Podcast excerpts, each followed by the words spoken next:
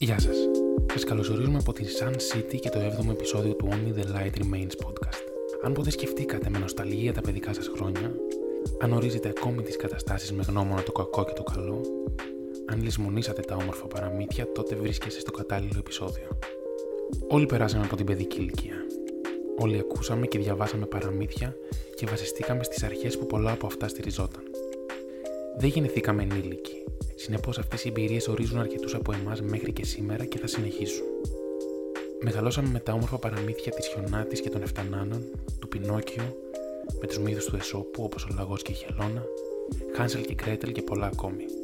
Οι ιστορίες αυτές μας δίδαξαν πολύτιμες τάσεις ζωής που επαναφέρουμε σε όλη μας τη ζωή. Ακόμη και αν πούμε τώρα στη διαδικασία να ανατρέξουμε σε κάποια από αυτά, σε όποιο στάδιο της ζωής μας και αν βρισκόμαστε, έχουμε κάτι να πάρουμε.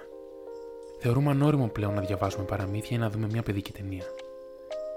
Είμαστε πλέον σοβαροί επιχειρηματίες, άνθρωποι με κύρος, επαγγελματίες που μας ενδιαφέρει το οικονομικό κέρδος και δεν έχουμε χρόνο για αυτά. Τότε γιατί αναπολούμε τα παιδικά μας χρόνια, γιατί μας έλειψε η αθωότητα εκείνων των χρόνων.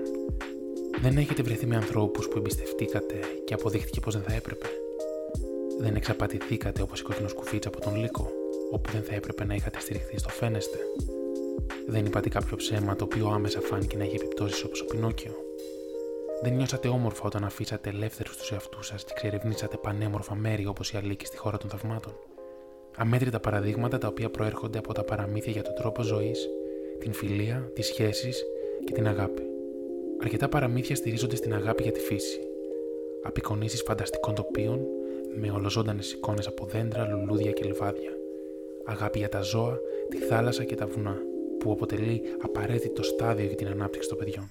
Η ενήλικη ζωή μας περιλαμβάνει πόνο, ευθύνες, υποχρεώσεις, διαζύγια, θάνατο, χωρισμούς, έλλειψη χρημάτων.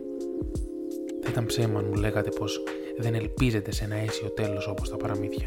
Δεν σας δελεάζει η ιδέα της ζωής σαν ένα παραμύθι; Να αναρωτηθείτε πως αν μπορεί να το κάνει αυτός ο χαρακτήρας του παραμυθιού, γιατί να μην το κάνω κι εγώ; Σκέψου, τι σου έχουν δώσει τα παραμύθια; Τι θα μπορούσε να σου δώσουν για τις επόμενες κινήσεις τη ζωή σου.